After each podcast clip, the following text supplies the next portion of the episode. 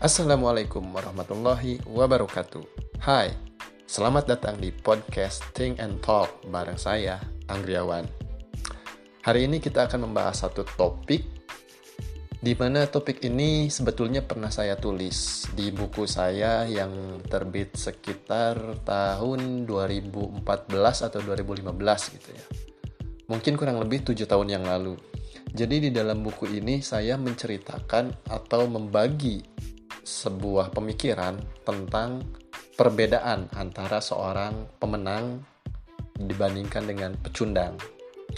So, tanpa berbicara lama-lama lagi, mari kita bahas topik kita kali ini.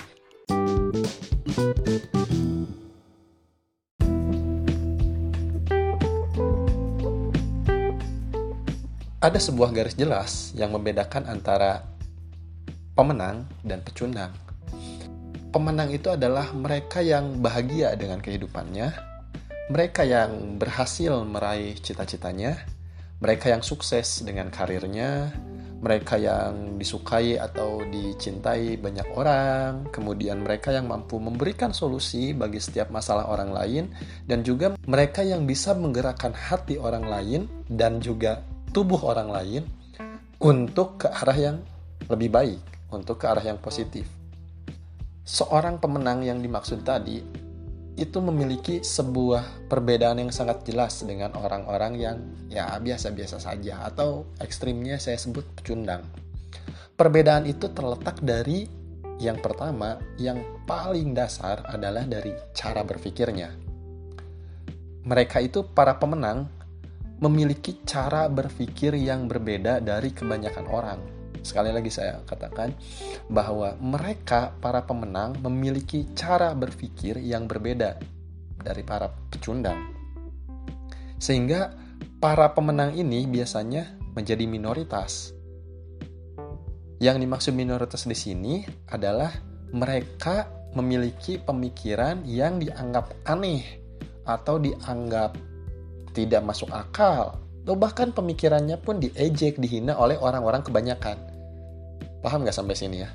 Jadi mereka yang pemenang ini selalu menjadi minoritas. Para pemenang itu tentu jumlahnya lebih sedikit dibandingkan orang biasa-biasa saja. Nah, kenapa ini bisa terjadi seperti demikian? Karena hanya sedikit orang yang berani melakukan perubahan, hanya sedikit orang yang berani berpikir di luar pemikiran kebanyakan keumuman mereka berani berpikir di luar batas, berani berbeda dari kebanyakan orang, dan mereka, mereka berani bertindak uh, penuh resiko gitu. Di mana kebanyakan orang itu ya cari aman, cari aman, cari mudah. So, para pemenang ini akan senantiasa dianggap aneh oleh orang-orang yang biasa-biasa saja. Karena apa? Karena cara mereka berpikir yang tidak pernah dibayangkan oleh para pecundang. Misal contohnya, saya ingin membuat sebuah usaha. Saya ingin membuat sebuah bisnis. Contoh saya membel, uh, menjual sebuah produk kerudung misalkan. Nah, si kerudung ini di pasaran itu harganya sekitar 25.000 dijualnya. Nah, sedangkan saya saya ingin mencoba menjual produk ini dengan harga 55.000 dan bagi kebanyakan orang berpikir, udah jangan ngambil untung gede-gede. Jualan itu yang yang biasa-biasa aja, ngambil kecil-kecil aja. Kalau kita bertanya kepada 100 orang tentang memilih mana kita menjual dengan harga mahal tapi kita punya konsep yang baik dan unik dan menarik dibandingkan dengan ya udah kita jualan biasa aja dengan untung yang bisa aja.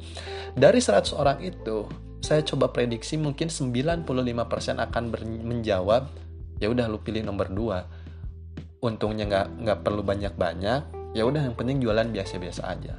Kenapa? Karena konsep jualan di kepala mereka pada umumnya itu ya seperti itu. Berbeda dengan para pemenang mereka punya konsep yang tidak dipikirkan oleh kebanyakan orang.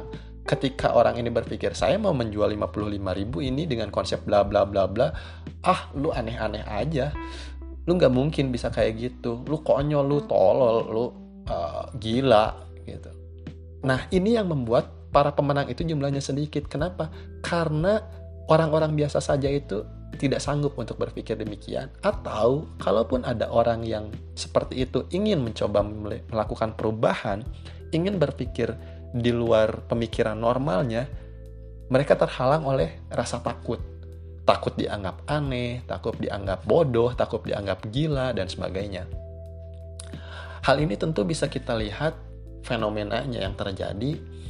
Pendekatannya contohnya kita uh, melihat sejarah di mana Rasulullah Shallallahu Alaihi Wasallam ketika menyampaikan tentang firman-firman Allah, tentang ayat-ayat Allah menunjukkan tentang eksistensi Tuhan itu seperti apa, ia dianggap gila oleh masyarakat. Dan ketika beliau mencoba memberikan bukti-bukti yang nyata yang di luar batas-batas pemikiran manusia, masyarakat Quraisy jahiliyah pada saat itu semakin mengolok-olok, semakin mengejek-ejek.